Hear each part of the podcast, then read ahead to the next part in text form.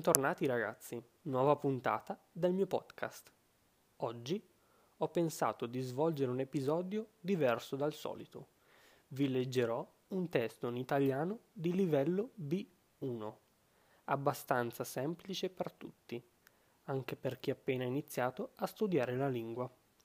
Mentre io leggo, seguitemi attraverso la trascrizione.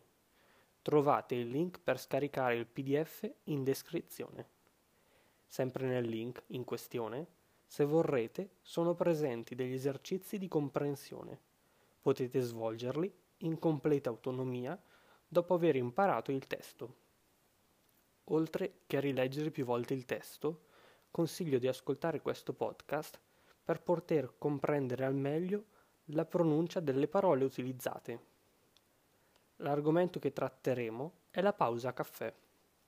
Ho scelto questo tema per rimanere in linea con il podcast precedente e per il fatto che in Italia la pausa caffè è una cosa importantissima.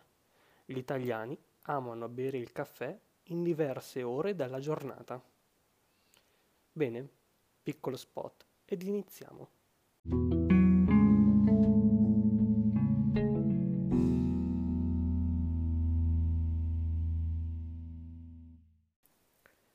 La pausa caffè è il momento più amato dagli italiani durante un giorno di lavoro, di studio in biblioteca o all'università.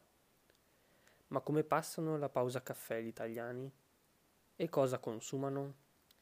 Secondo uno studio di settore, gli italiani bevono 6 miliardi di caffè all'anno, circa 5 o 6 kg a testa e ben 2,8 miliardi sono consumati ai distributori automatici nella pausa caffè.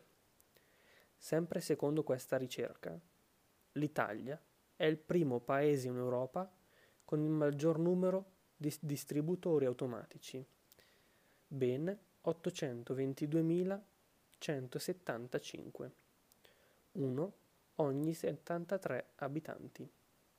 La media europea è di un distributore ogni 190 abitanti.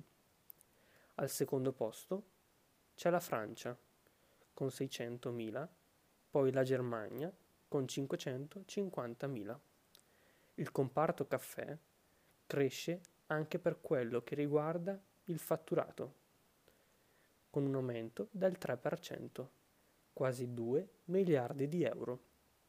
Nella pausa caffè è proprio la bevanda nera il prodotto più consumato, con l'86% dei volumi.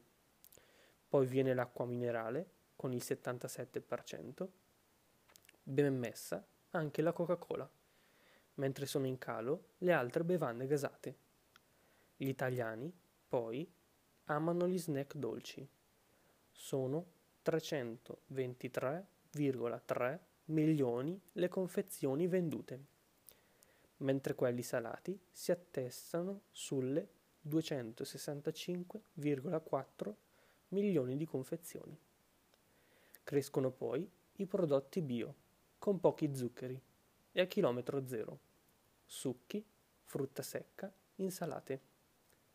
Secondo un'altra ricerca, condotta dall'Università di Copenaghen, inoltre, durante la pausa caffè si crea un'atmosfera positiva che favorisce la socializzazione sia che la pausa si faccia al bar o alla macchinetta. Scopriamo insieme quindi i benefici della pausa caffè.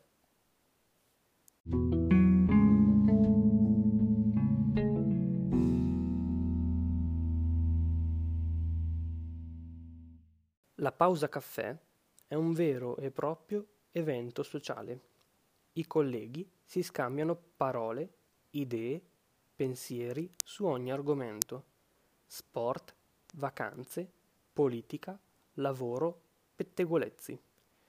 Chiacchierare con i colleghi dello stesso ufficio o di altri reparti aiuta a conoscere meglio le persone e a creare un ambiente di lavoro sereno e rilassato. La pausa caffè può diventare anche un momento in cui fare il punto della situazione su temi o problemi di lavoro in un clima più rilassato.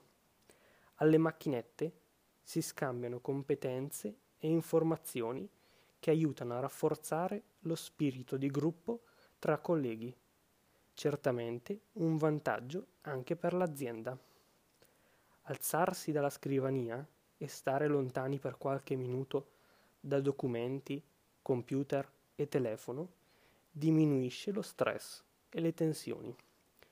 Pochi minuti di chiacchiere con i colleghi sono sufficienti per tornare al lavoro più concentrati e motivati. Restare troppe ore seduti alla scrivania, lavorando senza mai alzarsi, non fa bene al nostro corpo e alla nostra mente. Sgranchirsi le gambe e fare due passi fino alla macchinetta ci consente di riattivare la circolazione e staccare gli occhi dallo schermo del computer per tornare più riposati al nostro posto.